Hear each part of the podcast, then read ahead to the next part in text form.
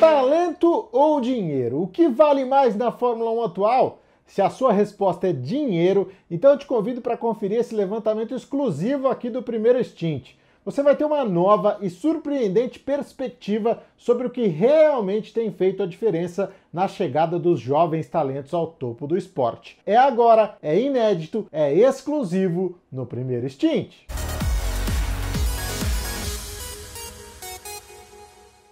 A chegada do russo Nikita Mazepin à Fórmula um pela Haas reacendeu um antigo debate entre os fãs do esporte a motor. O talento ainda pesa na hora de escolher um piloto? Parece que não, porque embora ele tenha sido vice-campeão da G P três em dois mil e dezoito e quinto colocado na Fórmula dois no ano passado, ficou muito claro que a contratação do Mazepin pela Haas foi feita exclusivamente pelo investimento que o pai fez na equipe.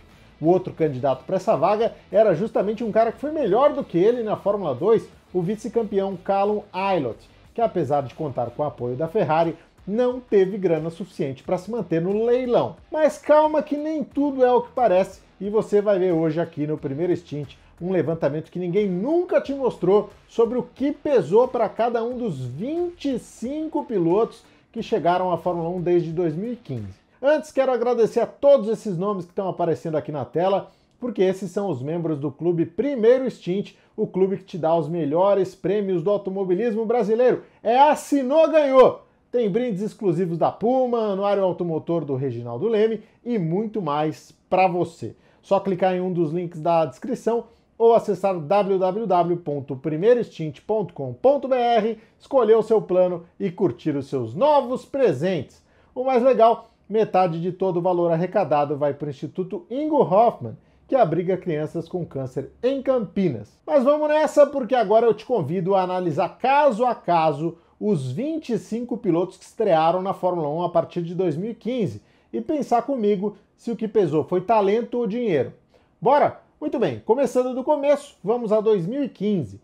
Naquele ano nós tivemos as seguintes estreias: Carlos Sainz Júnior, Felipe Nasr, Max Verstappen, Roberto Merhi e Alexander Rossi. Aqui começa o nosso dilema. Carlos Sainz Júnior, hoje piloto da Ferrari, um cara de muito potencial, que chegou à Fórmula um como membro do programa de jovens talentos da Red Bull. Ou seja, não se trata de um piloto pagante, certo? Hum, depende de como você quer ver a questão.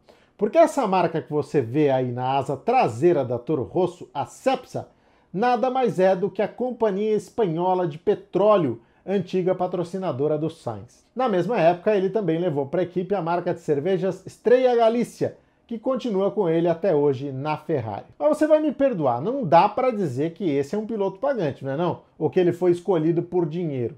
Patrocínio por patrocínio, até o Fernando Alonso levava para a Ferrari com o Banco Santander. Então já tira o Sainz da lista de pagantes, tá? O Verstappen é a mesma coisa. Mas e o Felipe Nasr? Cara, mais um caso para reflexão. Ele chegou à Fórmula um pela Sauber, levando um patrocínio de quarenta milhões de reais anuais do Banco do Brasil, o que fez com que a equipe rasgasse o contrato que já tinha com o Guido van der Garde, que ia pagar a metade disso, mais ou menos. Mas pera lá de novo! No currículo, o Nasr tinha os títulos da Fórmula B M W e da Fórmula três inglesa e era tido como um piloto para chegar na Fórmula um desde a primeira corrida da vida dele.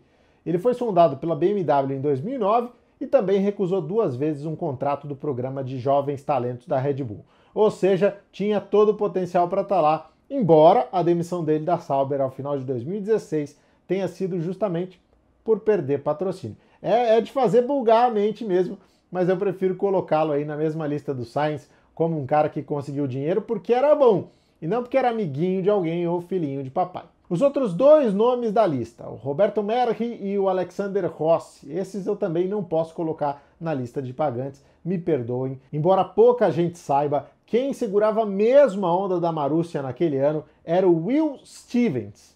Para a segunda vaga, eles também queriam alguém bem endinheirado, né, mas não fecharam com ninguém, e foram confirmando aí o Roberto Merhi etapa a etapa, com um dinheiro pequeno entrando daqui e ali. O mesmo valeu para o Alexander Rossi, que entrou com um pouquíssimo patrocínio, é, nada nem perto do que a gente já mencionou aqui, por exemplo, para fazer as provas finais. E a prova do talento do Rossi veio não só no G P dos Estados Unidos daquele ano, em que ele quase pontuou, mas também na Indy, onde venceu Indianápolis e chegou a ser vice-campeão, também mais uma vez ali quase ficando a pé por falta de patrocínio. dois mil e dezesseis, uma safra bem interessante também. Jolyon Palmer, Pascal Wehrlein, Rio Harianto, Stoffel Vandoorne e Esteban Ocon. Já vamos começar tirando os melhores aqui para a gente se concentrar só nos outros, tá bom? Três caras estrearam por fazer parte de programas de jovens talentos, casos do Wehrlein e do Ocon na Manor e do Vandoorne na McLaren. O Jolyon Palmer era aquela famosa tartaruga em cima do poste, que ninguém sabe como é que ele foi para lá, né?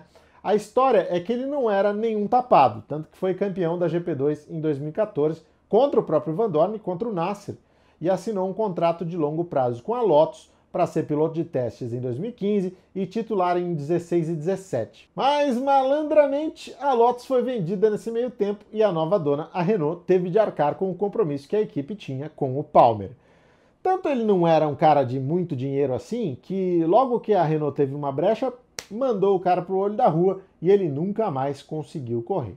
Então, por incrível que pareça, tira o Palmer também da lista de pagantes. Sobra um, o Rio Harianto, esse sim, chegando lá só mesmo pelo apoio da petrolífera Pertamina.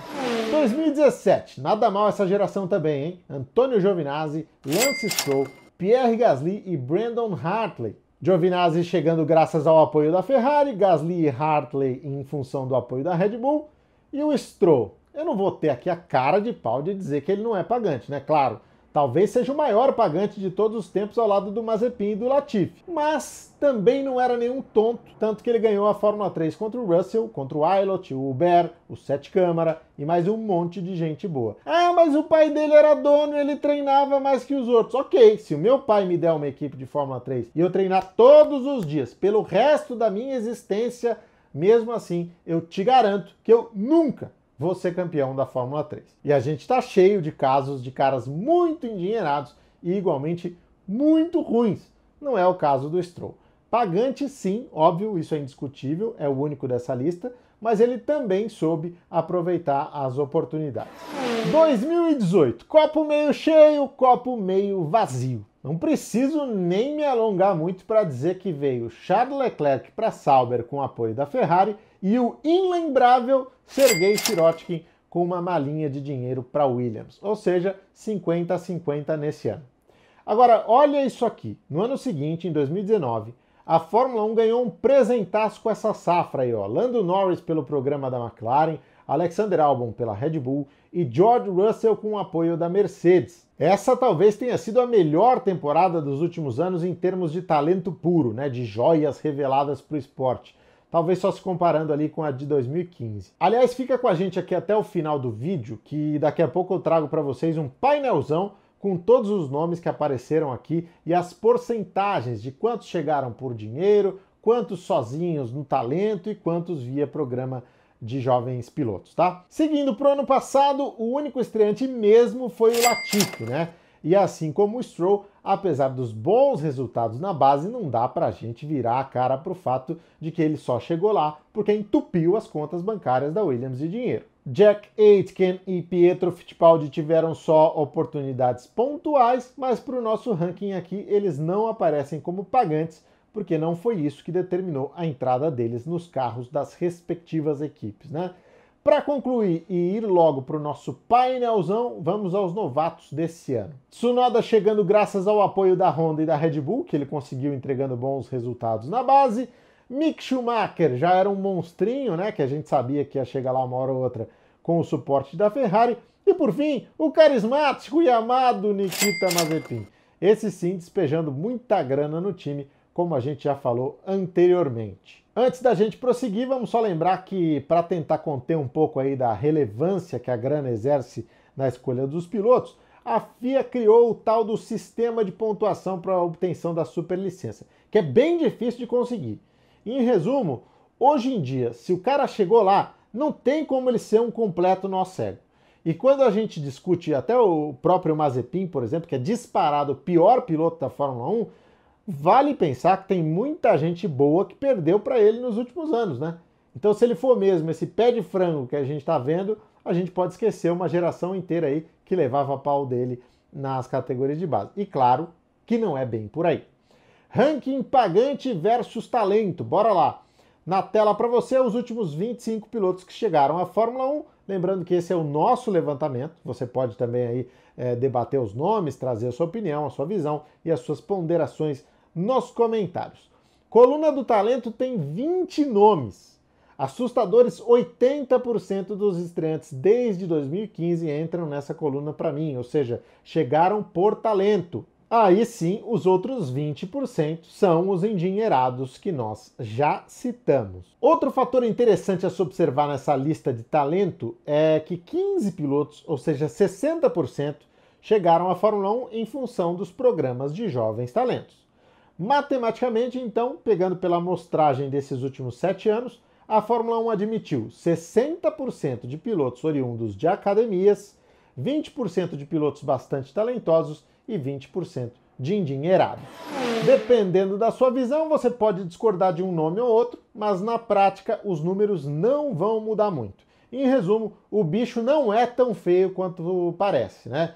Por esse estudo, o que eu posso dizer é que o grande risco, o risco de verdade para quem está começando, é o talento morrer no ninho, ou seja, o piloto não ter condições nem de bater as portas da Fórmula um por falta de patrocínio, como a gente tem visto com frequência, né? Fórmula dois, Fórmula três. Mas se ele conseguir sobreviver a essas categorias, a Fórmula três, a Fórmula dois, conseguir chegar lá e chamar a atenção de alguém, seja uma grande empresa ou uma grande equipe, estatisticamente os números estão aí para mostrar que as possibilidades não são ruins. Ele pode chegar lá, sim, graças ao talento dele. Quer ver mais conteúdo como esse? Então é só deixar o seu like, se inscrever no canal e ativar as notificações, que toda quinta-feira à noite vai ter vídeo novo para você, hein? Sempre com conteúdos que possam te oferecer um novo jeito de curtir Fórmula um.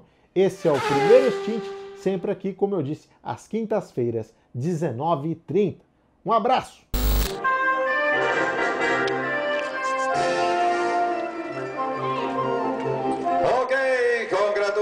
And nos vamos con la entrega de premios, mister Peter Sauber of B M W Sauber Fórmula uno Team. Entrega de al vencedor. Empezamos por el primer clasificado. El aplauso para Luis Felipe Nasr.